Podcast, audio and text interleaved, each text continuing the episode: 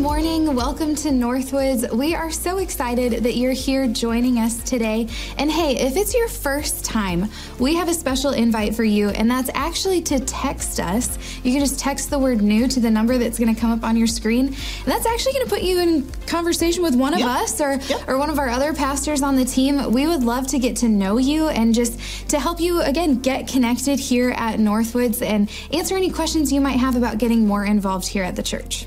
Now, for everyone else, if you're like a regular attender, Mm-hmm. this is the time that you go ahead and take your phone out and open up the Northwoods mobile app and fill out the connection card. Let us know you're here. We want to know, we want to connect with you also. Let us know how we can be praying for you. And this is a great place to get some extra information and get registered for some of the different events that you're going to hear about a little bit later in the service. So fill out that connection card and let us know you're here. Yeah, for sure. And while you have your phone out, this is probably things you don't hear all the time in church, but we're very mm-hmm. pro using your phone in church. And that is that we have a series coming up, actually, not for a little while, not mm-hmm. until after Easter, but it's called You Asked for It. And we are actually requesting your submissions for ideas of what we're going to teach about that whole series. I think it's five weeks long, so we're going to vote on our top questions. So if you have a question about God, about Christianity, spirituality, whatever it may be, whatever question is on your heart, and I invite you to go ahead and pull out your phone and text that question to us today. Well, if you've been around Northwoods for very long at all, you know that we have an incredible student ministry and children's ministry here. Yeah. They do incredible stuff with the kids to the point that kids are begging to come. They want Yes. their parents to bring them. and we can't have a kind of ministry like that without some incredible volunteers. So true. And we want to invite you to be a part of mm-hmm. this team. Whether you are enjoy, you know, helping with teenagers or maybe holding babies or toddlers or playing games with some of those middle-aged kids, they need you Yeah. to come in, play games with them, talk about Jesus and just have fun. So if you are interested in volunteering in any of those areas, we'd love to for you to just sign up mm-hmm. by going to the link right there on your screen or clicking in the connection card that I just mentioned. Yeah, absolutely. It is so fun to serve in Next Gen. I mm-hmm. know, Janine, you Yep. served there for a lot of years. Yep. My husband and I are just wrapping up our time in the high mm-hmm. school ministry, and it's crazy. It's fun, but it, it, it is just a blast, in the payoff Yes. is awesome when you get to see the impact that you're making. So, mm-hmm. for sure, check that out. Even just one service a month can make such a big difference. So, anywho, the last few things we want to invite you to do are to go ahead and join the chat and let us know who you are, where you're tuning in from mm-hmm. today, get to meet some other people this morning. And as always, if you need prayer today, we would love to be praying with you. So, click that request prayer button, and that will connect you with someone on our team. So, I think that's all that we have. Let's jump into worship.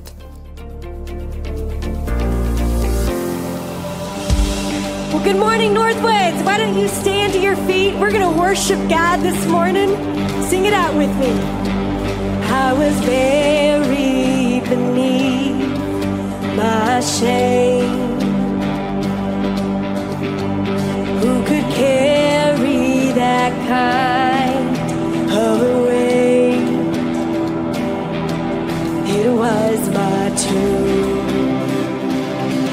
till I met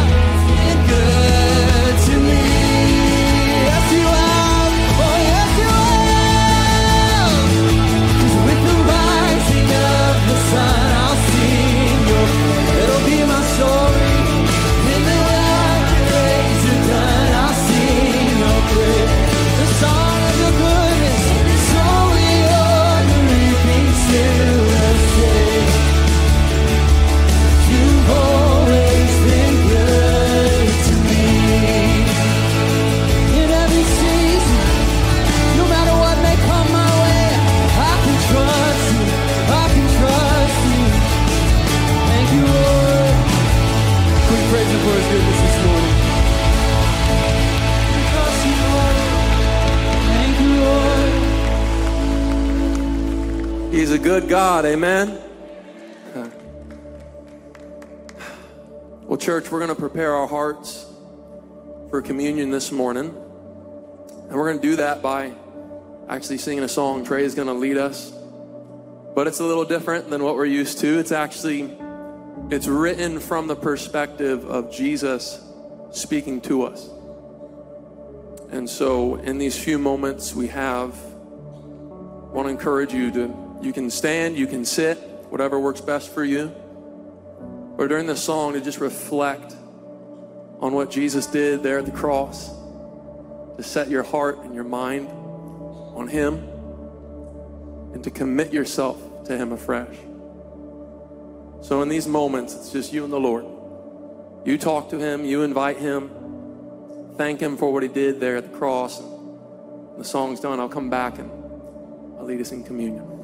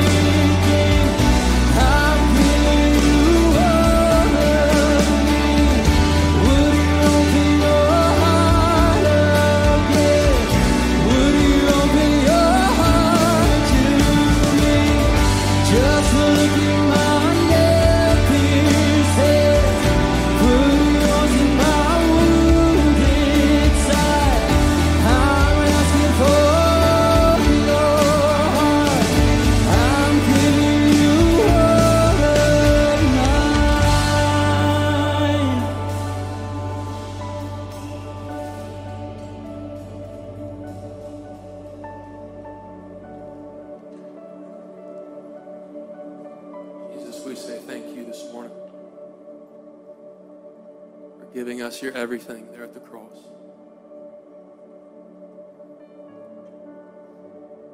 Thank you, Jesus. Church, if you've got your elements with you, you go ahead and grab those.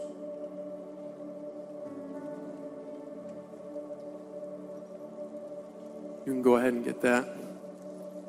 That wafer that represents his body.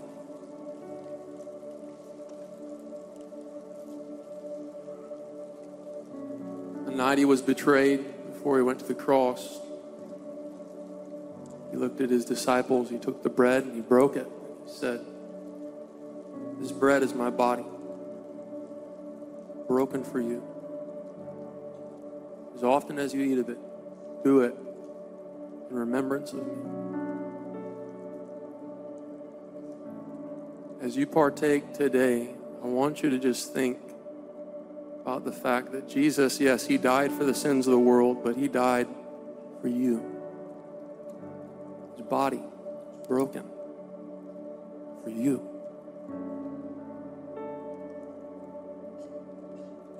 So, Jesus, we say thank you. And Lord, we receive all the life, all the blessing, healing that comes to us, the forgiveness that comes to us through your broken body. Partake together.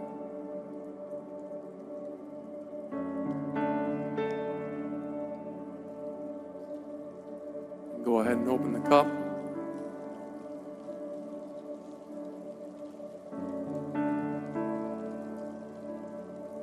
The same way that he took the bread, Jesus took the cup that night.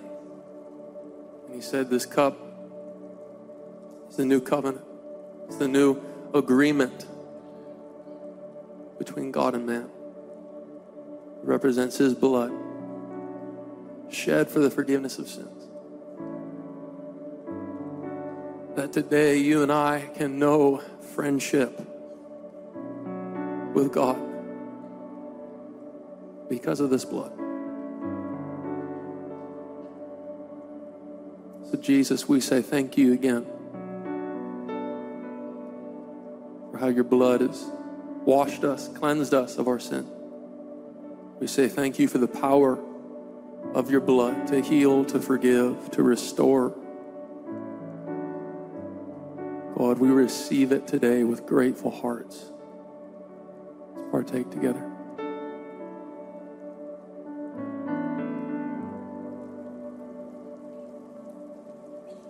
So, Jesus, hear us today.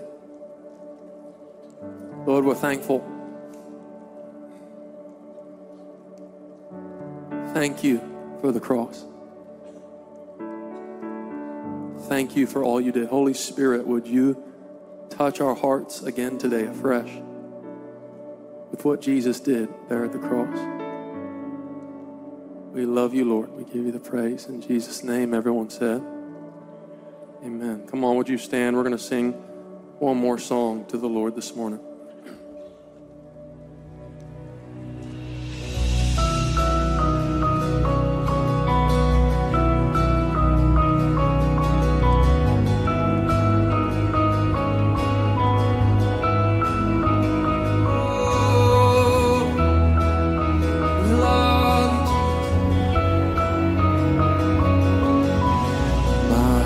Is built on nothing less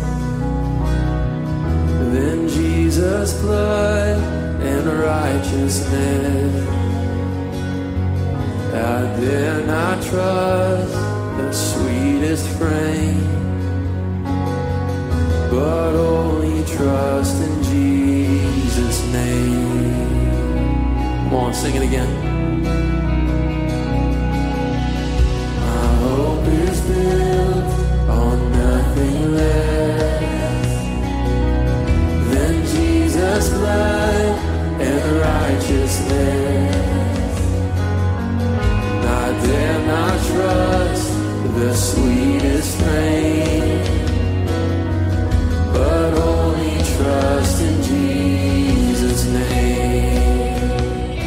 Name.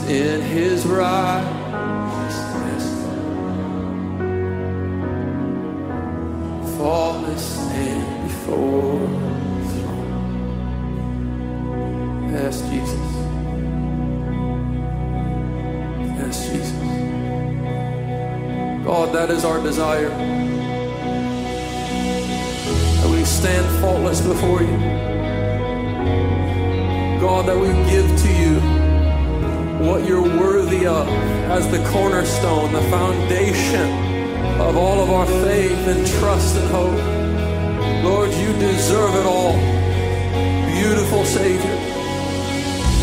Come on, would you just tell him in your own words this morning? Just begin to thank him. Just begin to thank him. Begin to declare who he is. The Savior of the world. The Alpha and Omega. He's the name above every other name.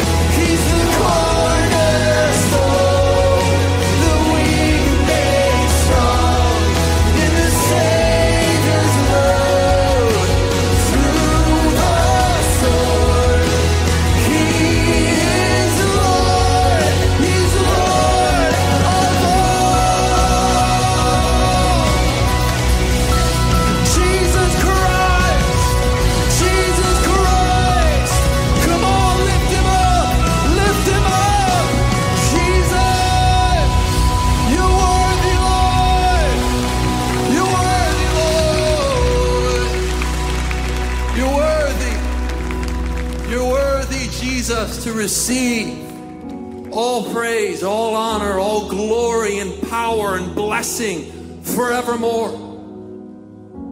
God, we thank you today.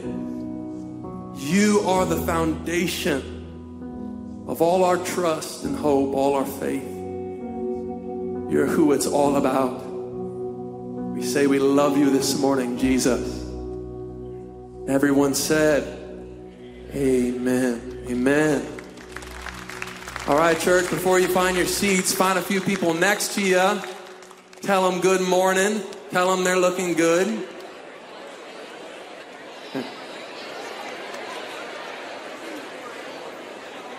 All right, as you're finding your seats, go ahead and check out the screens for some announcements.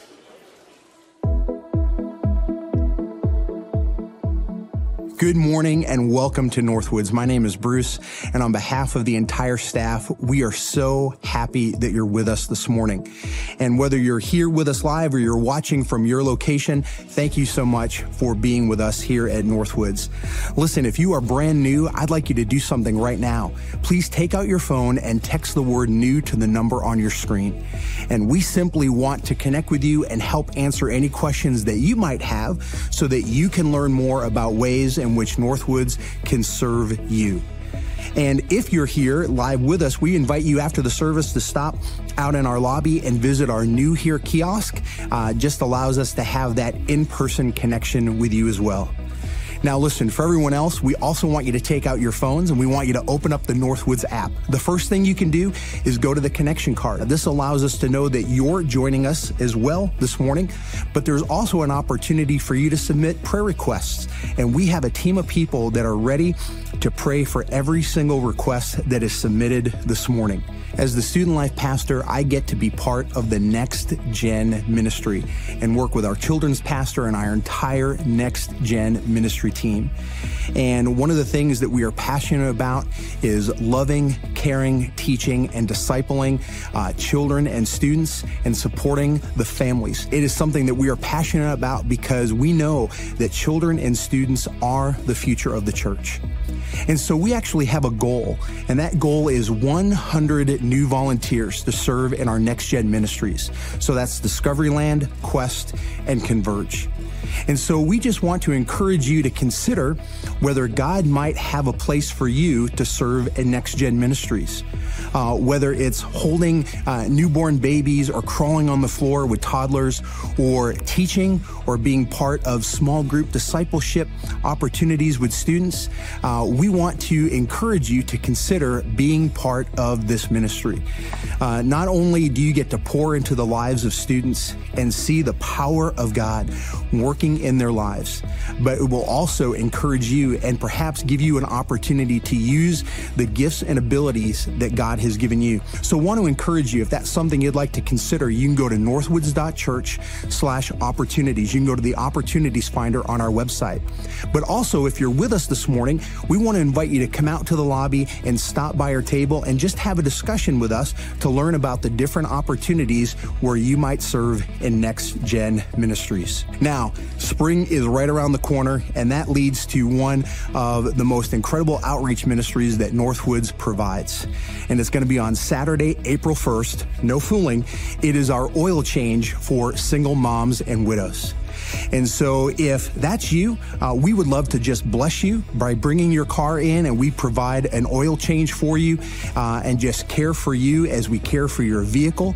Uh, but if you know someone who is a single mom or a widow, uh, we encourage you to invite them to come and be part of this ministry. And you go to northwoods.church slash oil change. And then coming up this Thursday at six o'clock, we have our group launch. Listen, we know here at Northwoods uh, that we are not meant to do life alone. And being part of a Christian community is something that we place a high value on. And even as adults, sometimes life can feel kind of lonely. Uh, we get busy with our lives, and sometimes we just find ourselves kind of disconnected from others. And so we want to invite you to come this Thursday at 6 o'clock, where you can actually be introduced and meet other people and be placed into a small group and begin your journey of being encouraged and also encouraging others as you have fellowship and do community together. This is also your last reminder to submit any questions or topic ideas for Pastor John's series that's going to start after Easter titled You Asked For It. So if you have any questions or ideas, please send those by March 8th to the number on your screen. Folks, and finally, uh, I just want to thank you so much for your faithful and generous giving. Uh, I hope that it never gets old when you hear each week how your generosity helps fuel every ministry at Northwoods. And listen, we want to try to make it as easy for you as we can to give. And so you can give online, you can give through the Northwoods app. Uh, you can even text in order to give. Or if you're here, you can drop off your giving in any one of our secure drop boxes on our campus. But again, the bottom line is thank you so much for your faithfulness, and we are greatly appreciative of how you are part of God working through Northwoods. And so now, just want to ask you to sit back and enjoy being fed as we welcome Pastor John as he comes and teaches us this morning. Well, good morning, Northwoods. How's everybody doing this morning? Good to hear. Great to be with you. And for those of you tuning in online, great to have you with us as well, as long as uh, uh, along with our Canton campus. And uh, you know, last Sunday you heard my brother. He was speaking last Sunday. Nathan mentioned that our fourth child had not yet been born. And uh, not long after the second service last week, um, we ended up heading to the hospital, Michaela and I. And that night at 8:45 p.m., Michaela and I welcomed our fourth child, Luke Charles Rychener. We had a boy. So it was a surprise to us. We were both sure that we were probably going to have a girl. I don't know why we thought that, but that's just where we were at because I guess we had, I think in my family there's eight granddaughters and my, uh, my son is the only boy, so it could probably be a girl. But it was a boy. And uh, both mom and baby are doing well. Our other kids are super excited about baby Luke, baby Uke, as my two year old calls him. And uh, again, it's been a good week. We're a little bit tired, but we're making it. And uh, so, church, I want to thank you again for your prayers for us over the last several months. Everything uh, went, went smoothly. We even got to get out of the hospital right at the 24 hour mark. And so I was a happy dad. I was like, get me out of here and get me home. And so uh, it, it, was good. So thank you again, church, uh, for your prayers. You know, today we kick off a new two week series that I've titled Tithing Explained. And uh, I got this uh, idea from a, a, a, show on a popular streaming service. There's a, there's a series out there called Explained. I've never actually watched the series before. Uh, but they go through and explain things. And I just thought I had the idea, like, you know what, that'd be cool if someone would do something called, you know, the Bible explained or, or things in the Bible that sometimes we wonder about and have questions about.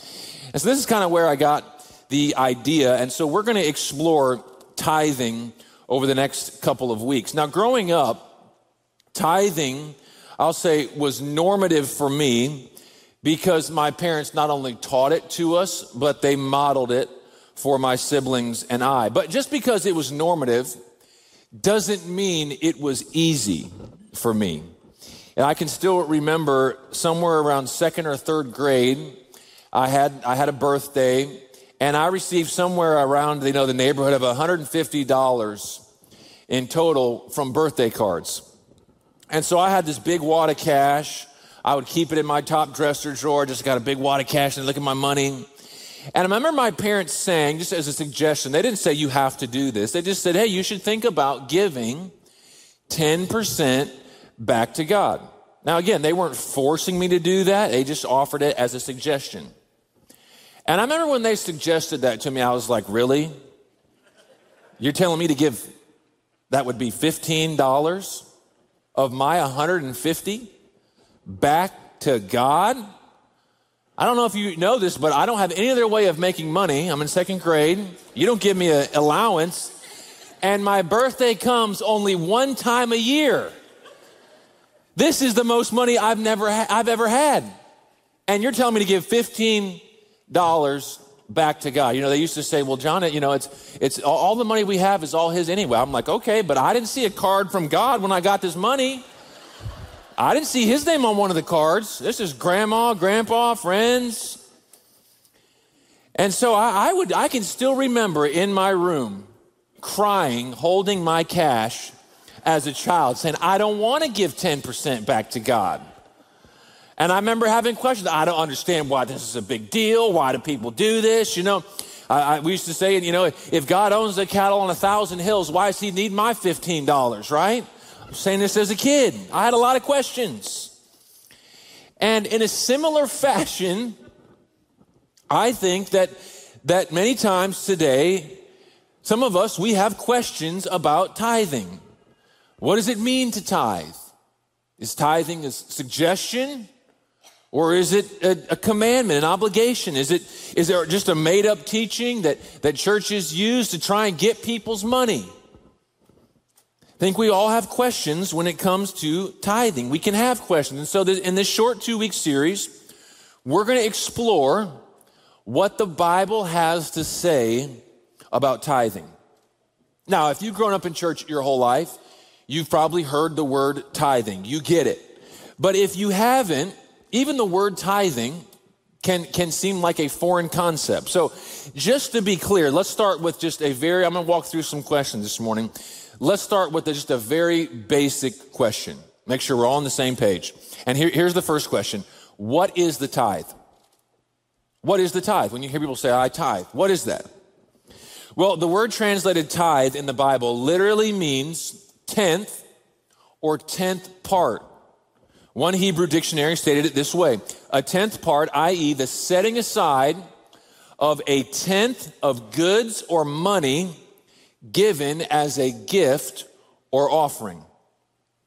So it's a, it's a tenth a tenth of goods or money given as a gift or offering. In fact, the earliest place we see the idea of tithing mentioned is found in the book of Genesis, the very first book of your Bible, and it happens in an exchange between Melchizedek and Abram, who we know would later become Abraham. It says in Genesis 14, verses 18 through 20, then Melchizedek, king of Salem, and some scholars believe that when they say king of Salem, that he may have been the king of Jerusalem. He brought out bread and wine. He was the priest of God Most High, and he blessed Abram, saying, Blessed be Abram by God Most High, creator of heaven and earth, and praise be to God Most High, who delivered your enemies into your hand. And look at what it says. Then Abram gave him a tenth of everything. A tenth of everything. And that word tenth is the same Hebrew word that is translated as tithe in many other places in the Old Testament. So when you hear the word tithe, just know it means it speaks of a tenth that's given as a gift or an offering. So you can think about a dime on every dollar, 10%. And as you read further on in the Old Testament, we find that tithing was something God commanded the people of Israel to do.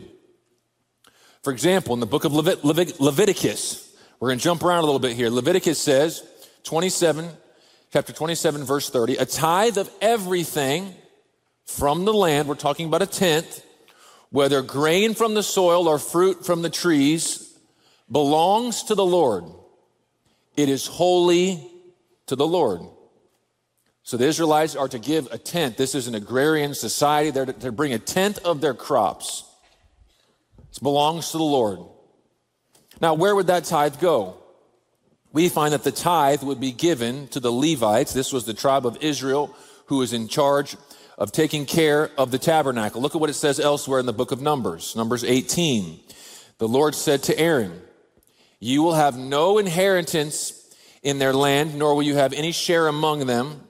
I am your share and your inheritance among the Israelites. So understand that the, the Levites were not given a share of land. The Lord is their inheritance. But it says, I give to the Levites all the tithes in Israel as their inheritance in return for the work they do while serving at the tent of meeting.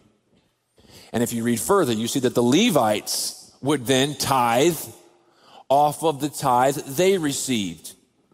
Goes on to say in verse 26 of Numbers Speak to the Levites and say to them, When you receive from the Israelites the tithe I give you as your inheritance, you must present a tenth of that tithe as the Lord's offering. So the Israelites would tithe to the Levites, the Levites would tithe off of that to the high priest. So we're jumping around a little bit here, but I just want you to kind of catch a snapshot of tithing in the Old Testament. It speaks of a tenth, and most of the passages that deal with tithing have to do with laws that the Lord gave specifically to the people of Israel. So this leads us to the next question. And it's this Are Christians obligated to adhere to Old Testament tithing laws? These are laws God gave to Israel. So, do these apply to us? Are we obligated to adhere to them in the same way that the people of Israel did? So, understand the question is not whether we should be generous with our money. The Bible is clear that we should. But the question that many wonder about is whether or not Old Testament laws concerning tithing are still binding on us today. And you know, I think the reason that we get confused here is that many times we struggle to know which of the Old Testament laws apply to today. In fact, many people, you'll see this, want to discredit the Bible and Christians. So they'll, they'll read the Old Testament laws and then criticize Christians for not carrying them all out. So, for example, let me show you a couple of memes I've come across that had to do with the dietary laws given to Israel concerning pork. This is one I saw. Christians be like, God bless this pork that you commanded us not to eat. That's someone making a meme off of a, a, a law given, a dietary law given to Israel. And then this is, this is another one I like. It's a picture of Tim Tebow, professional football player, and then it says Leviticus 11:8. So it's getting at the idea that here's a professional football player, he's praying to God, and yet he's going out and touching the pigskin playing football. So, someone reading those, again, Leviticus 11 says you must not eat their meat or touch their carcasses. They are unclean for you, talking about pigs. So, someone reading that at face value questions why Christians would eat pork or touch the pigskin, another name for a football. But what these people fail to understand is that the particular passage in the Leviticus would fall under ceremonial laws which do not apply to Christians today. And beyond that, footballs are made out of cowhide, not pigskin. So get it right. All right? Yeah, amen. So I've always found it helpful to think of Old Testament laws as falling into a threefold division. And so let me explain this briefly because it'll help shed light on the question about tithing, okay? There are moral laws in the Old Testament moral laws. These are laws that are based on the character of God, which are forever applicable to all people at all times in all places. So, for example, when the Bible says in the Ten Commandments, you shall not murder, that's a moral law that is carried over into the New Testament, that is applicable to all people at all times. Okay, so that's an example of moral laws. Okay, then there are ceremonial laws which had to do with religious rituals or ceremonies surrounding Israel's worship. Part of this would include sacrifices. So they would sacrifice animals. We don't sacrifice animals anymore because Jesus Christ was the ultimate sacrifice. So we don't need to go back and shed the blood of animals. Jesus is our ultimate sacrifice, and through his blood, our sin has been atoned for once and for all. So think of it this way. You know, for example, Many times, you know, you don't see this a whole lot today. You'll see it sometimes, but many times in a wedding ceremony, bride will come down the aisle and she'll have a veil over her face, right? It's, maybe some of you did that when you got married. And so as you go through the, the, the, ceremony, when it comes time, you know, you've, you've pronounced them husband and wife, the veil is taken back and you can kiss the bride, baby. Mm-hmm, here we go. Okay, so the, the, the veil's taken off. Now I want you to think about this. Would it be odd if after the wedding ceremony, the bride said, Oh, I'm going to put this veil back on and I'm going to keep wearing this around? Yes. Why would that be odd? Because we're beyond that now. It's the same with us. Having been united with Christ, we don't need to go back and practice ceremonial laws that God gave to Israel. Those were a shadow of what was to come in Jesus Christ. So there are moral laws which apply to all people at all times in all places. There are ceremonial laws which were very specific to Israel that we don't, we don't practice today because again, they were a shadow of the reality that was to come in Jesus Christ. And then there are civil laws. These were laws given to Israel, teaching them how to maintain a civil society and how to live as a nation in the ancient Near East. So, civil laws would be those that might include uh, certain penalties for breaking a law. These were given to Israel. So, these laws do not apply to us today except for the principles that we glean from these. So, there's moral law, ceremonial law, civil law. So, when we come to the tithe, as we find it in the Old Testament law portions, we could categorize it under ceremonial and civil laws. It's ceremonial in that this is this was a part of their worship, but it's also civil because this is this is almost like tantamount to some of a of a tax. So it is a ceremonial uh, civil law given to Israel, and just as we aren't required to follow the dietary laws we're no longer bound to the laws concerning the tithe in Israel. Do you understand that? So are Christians obligated to adhere to Old Testament laws concerning tithing? The answer is no. Now, some of you are like, whew, all right, I'm breathing easier now. Thank the Lord. But listen, just because it's not a law for us, in no way means that it's, that it's irrelevant to us. So here's the next question we need to, we need to get at. Okay, it's not law for us, but should Christians give back to God a portion of their finances? And the answer to that question is a resounding yes. Tithing is a principle that runs throughout the Bible. You know, the passage I showed you in Genesis, that spoke of tithing, and that passage predates the ceremonial and civil laws given to Israel by over 400 years. Wasn't a law then, but yet it still happened. If you look forward to the New Testament, you'll be hard pressed to find a New Testament believer that was not a giver. One scholar said it this way just as the New Testament knows nothing of an unbaptized Christian or a churchless Christian, so also the New Testament knows nothing of a Christian who does not give faithfully and generously to the work of God. I'll show you one more passage and then we're going to jump into Second Corinthians chapter 8. There's one passage here I want to show you in First Corinthians 16. Apostle Paul's writing, he says, Now about the collection for the Lord's people. Do what I told the Galatian churches to do. So this is what he's teaching churches. On the first day of every week, what's the first day? Sunday. As they're gathering, just like we are right now, each one of you should set aside a sum of money in keeping with your income, saving it up so that when I come, no collections will, be ha- will have to be made.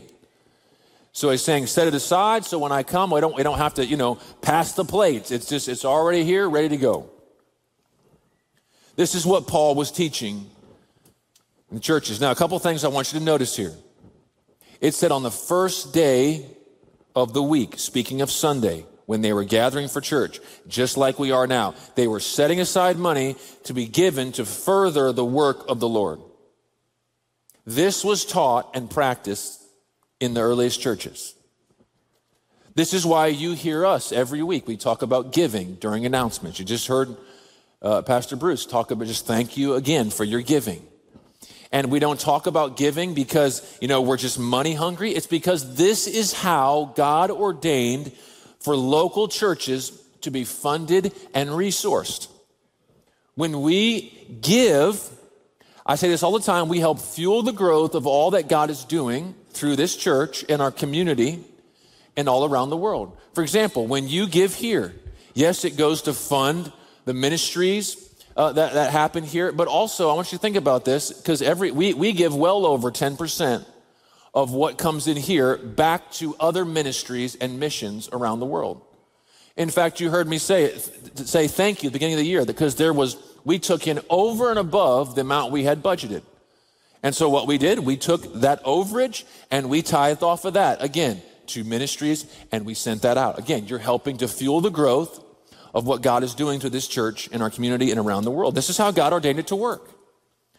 Now, listen, I also want you to hear that the first day of the week, when he said that, I think it also has application for giving back to God before you go about anything else. said on the first day of the week, set it aside. What do I mean by that? Meaning we don't get our paycheck, pay all the bills, you know, get all the groceries, hit up Starbucks every day, pay for all the streaming services, subscriptions. And then if we have anything left, say, oh, I got a couple bucks left. Here you go, God. I think first day of the week, when he's talking about first, there's a sense in which Paul is saying, don't give God your leftovers. You give him the first fruits. And we've said it this way before that when the first is blessed, so is the rest. Giving is a principle that runs throughout the Bible. And so, what I want to do with the rest of our time and next week is we're going to dive into one of the most profound teachings on giving in the New Testament. And today we're going to pour, we're going to pull four truths out of this passage that teach us how to think about giving. So if you have your Bible and you want to follow along, I want you to turn to Second Corinthians chapter 8. 2 Corinthians chapter 8. If you have your Bible, you can turn there. We'll also have it on the screens today. Now, let me give you some context here as you're, as you're turning there, okay?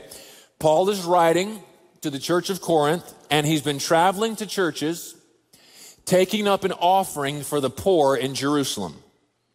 And the people of Corinth knew of this previously and had basically filled out the pledge card saying, here's how much we're going to pledge to this, you know, endeavor, this, this work in Jerusalem. Here's what we're pledging towards this effort. But now a while's passed, and Paul writes because they are failing to follow through on their pledge. So they made a pledge, but now they're failing to fulfill that. And so Paul writes and appeals to them to follow through, and he uses the example of another church that has much less, but yet gave generously. So he uses the example of the Macedonian church. And so we're going to work our way through the first seven verses of Second Corinthians 8. And here's the first truth we see. I'm going to give this to you, then we'll, uh, we'll unpack it here. We'll explain it. Here's the first truth giving is fueled by God's grace, not human goodness. Giving is fueled by God's grace, not human goodness. Look at what he starts by saying. He says, And now, this is in verse one, brothers and sisters, we want you to know about the grace that God has given the Macedonian churches. And he's going to go on to talk about how their extreme poverty welled up in generosity.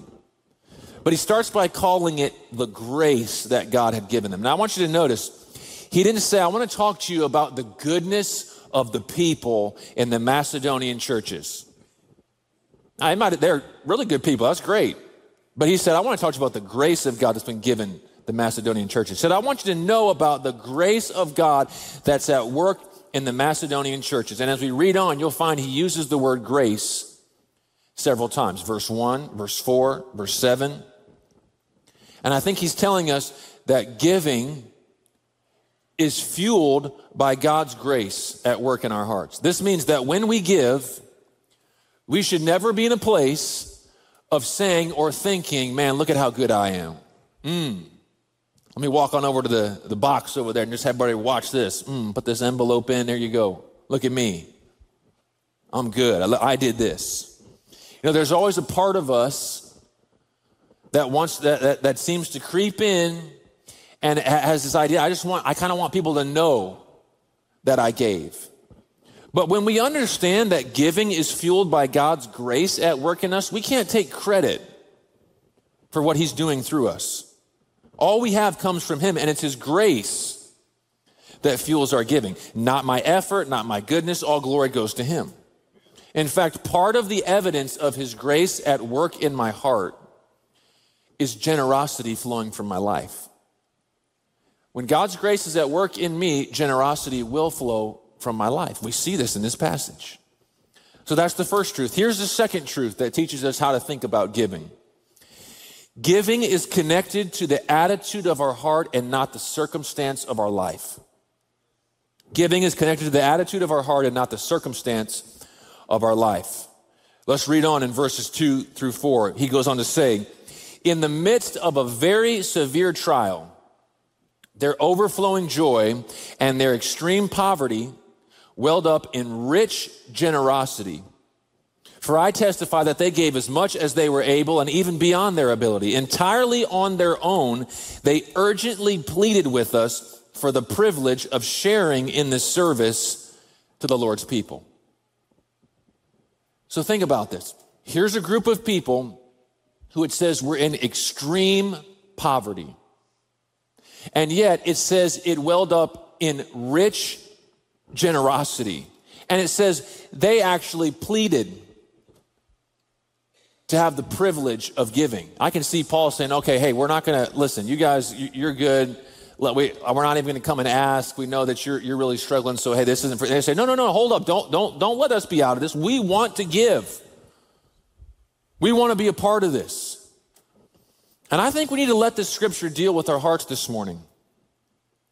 Because I think it's safe to say that listening today, the majority of us have not known extreme, extreme poverty in the way the Macedonians did.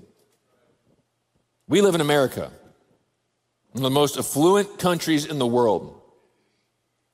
And yet, when hard times come on us financially, when things get tight, often we use it as an excuse not to give. I, listen, I'll be the first to admit there have been times in my life where I have let the circumstance of my life be the justification for why I'm not going to give. When things get tight, it seems like it's the perfect reason not to give. But yet, when I look at the scripture, it's the exact opposite. In fact, the Macedonians had every right to say, we should be the ones receiving everyone else's gift. Y'all should be the ones given to us. And yet here they are saying, no, no, no, no, let, let us be a part. We want to be a part of giving. We know it's not much, but we want to be a part of this. See, their giving, I want you to recognize, was connected to the attitude of their heart, not the circumstance of their life. If their giving was just dependent upon their circumstances, well, they wouldn't have given. But it's connected to the attitude of their heart. Now, for the Macedonians, their circumstances were extreme poverty. But I've seen this go the other way, where we at times can let how much we make be the circumstance that hinders our giving. Because, you know, 10% of $10 doesn't seem as significant as 10% of 10,000 or 100,000. And I remember the old joke. You probably, my, my dad used to tell it. It's always, I've always remembered it about the man who came forward after the church service. About a man who came forward after a church service to talk with the pastor. And he said, You know, Pastor, when I was making $5,000 a year, it was really easy to just tithe 10%, 500 bucks.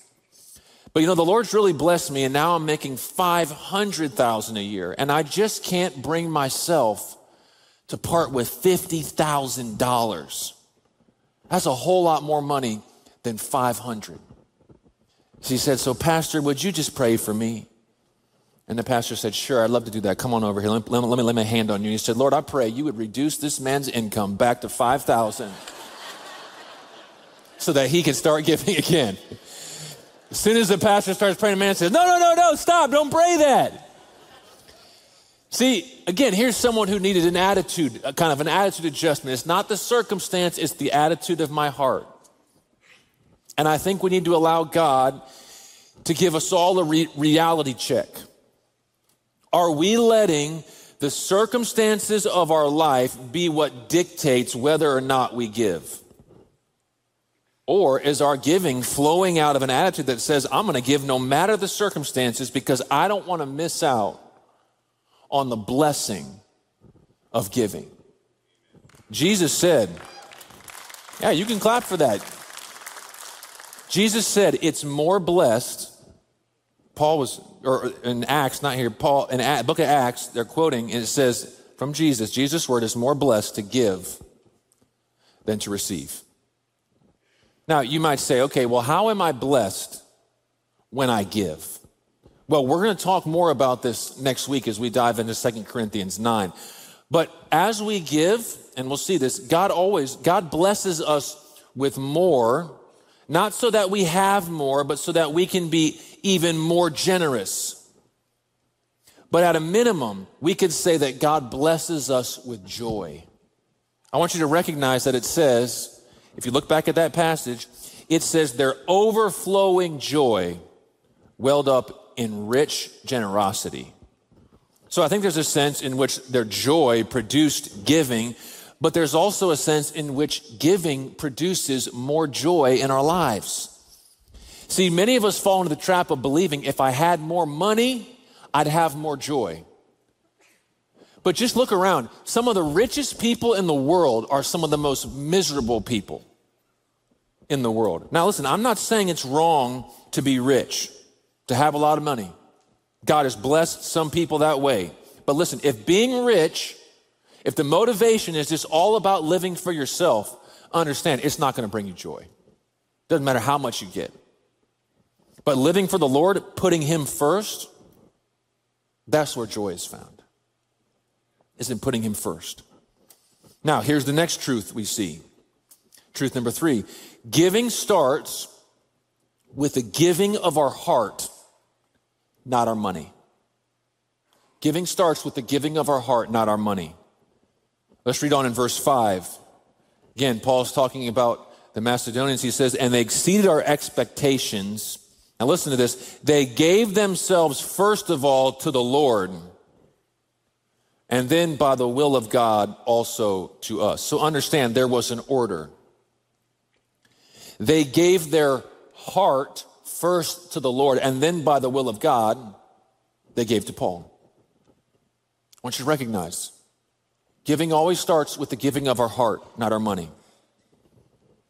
And it's important that we get this because if we don't, we can end up at times using money as a substitute for giving God our heart.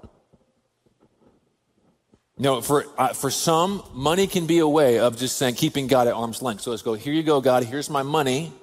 Now I'm going to give you the Heisman, arm's length. Don't touch the rest of my life. Take my money, now stay away. Listen, if that's you, you got the order wrong. God wants your heart. This is what Jesus challenged the religious elites of his day on in the book of Matthew. He said, Woe to you, teachers of the law and Pharisees, you hypocrites. You give a tenth of your spices, mint and dill. He's talking about the spices, but you've neglected the more important matters of the law. These are hard issues justice, mercy, and faithfulness. You should have practiced the latter without neglecting the former. So, what's he saying? Yes, it's right to give but it's not to be a substitute for giving God your heart. You understand, he's talking about matters of the heart, justice and mercy and faithfulness. And so you might just stop right now. If that's you today, I'd encourage you just to stop right now and say, Lord, forgive me for neglecting to give you my heart. You just might tell him even right now, Lord, I surrender my entire life to you. It's yours. So, giving starts with the giving of our heart, not our money. And here's the fourth truth we see giving is to be excelled in, not excused away. Is to be excelled in, not excused away. Look back at, let's look at verse 7 now, verses 6 and 7. Goes on to say, So we urge Titus, just as we had earlier, to bring also to completion this act of grace, there's the word grace, on your part. But since you excel in everything, in faith, in speech, in knowledge, in complete earnestness, and in the love we have kindled in you, see also, see that you also excel in this grace of giving. So understand, he says, listen, you guys are doing great. You're excelling in faith, in speech, in love. But what's happening, he's writing, is because basically they're excusing away their pledge to give. And you know, many times I think we can do something similar. We say, well, you know, I, you know, I'm, I'm serving in the church.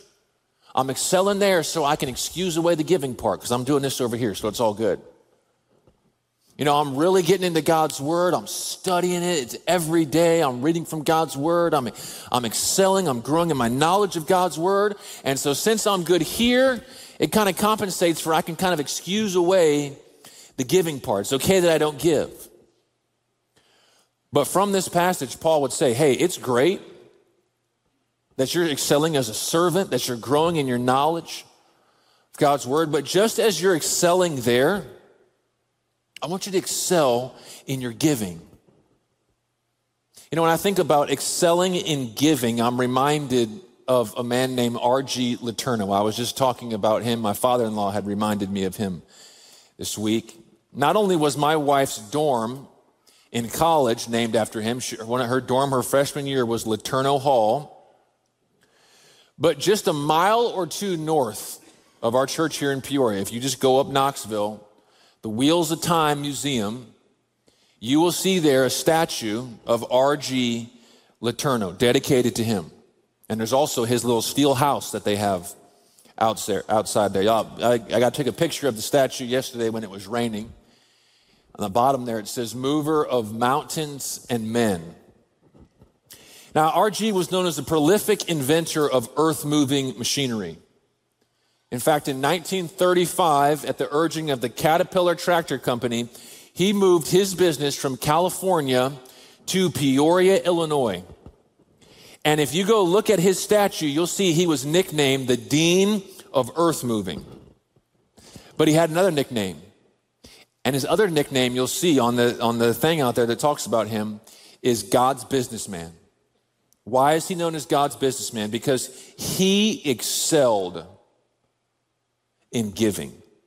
In fact, he and his wife lived their life reverse tithing on a 90 10 split. 90% of his income went to the Lord and 10% went to them.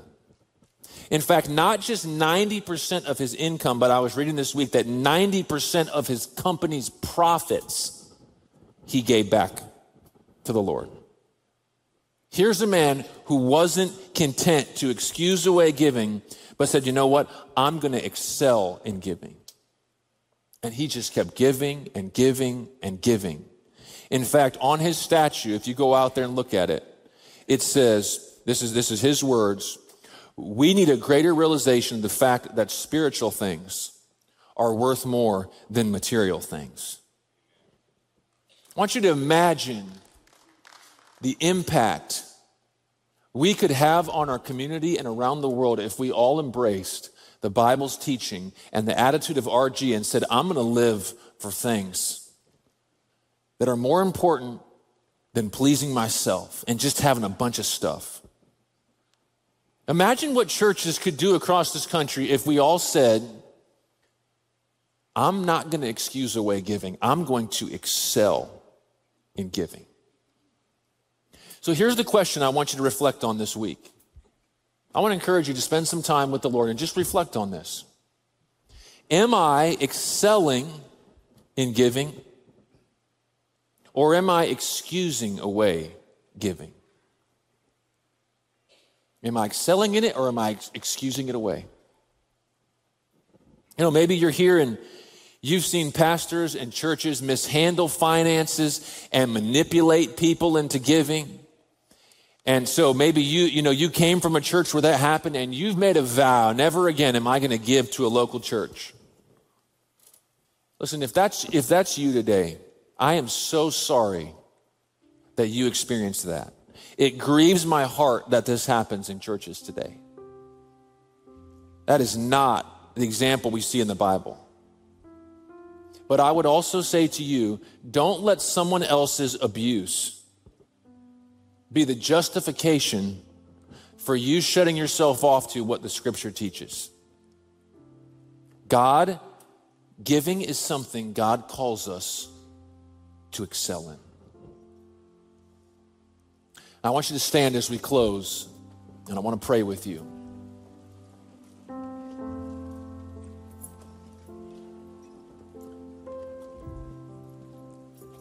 So we've just We've just talked about, we looked at a passage talking about giving.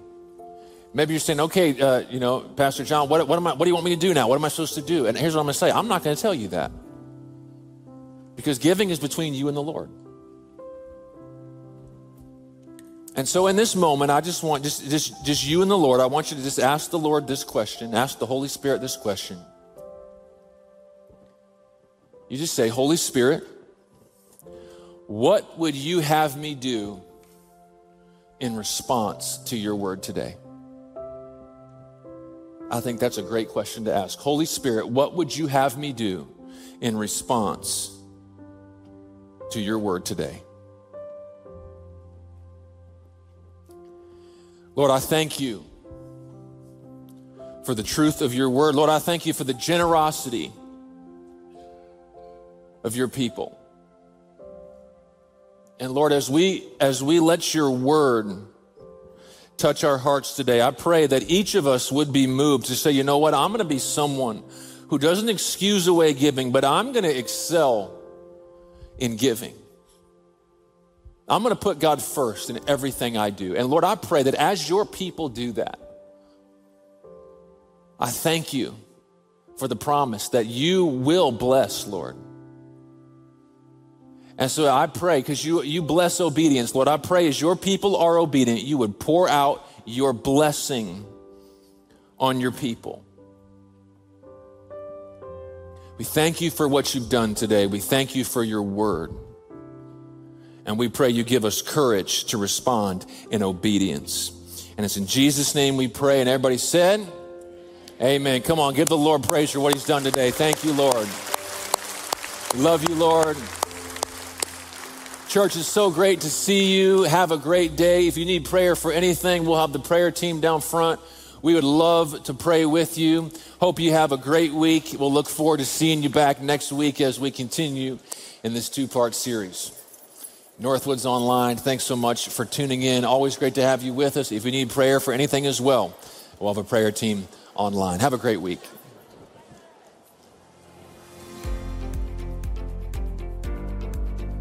Well, how awesome is it to be in this series, Tithing Explained, and just to get to learn a little bit more about what the Bible says about yep. giving and tithing? I'm so grateful for that. And and I'm also looking forward to the You Asked For It series after that's coming up after Easter. And so again, if you haven't sent in a question that you have on your mind, there are only a few more days left to do that. We're going to close that submission process on March 8th. So get your questions in today. Well, be sure to join us again next week yep. as we do wrap up that series on tithing explained. Um, come back for some more explanation on that so we can have a good grasp on that. And you know what? Enjoy the rest of your afternoon, and we'll see you next week.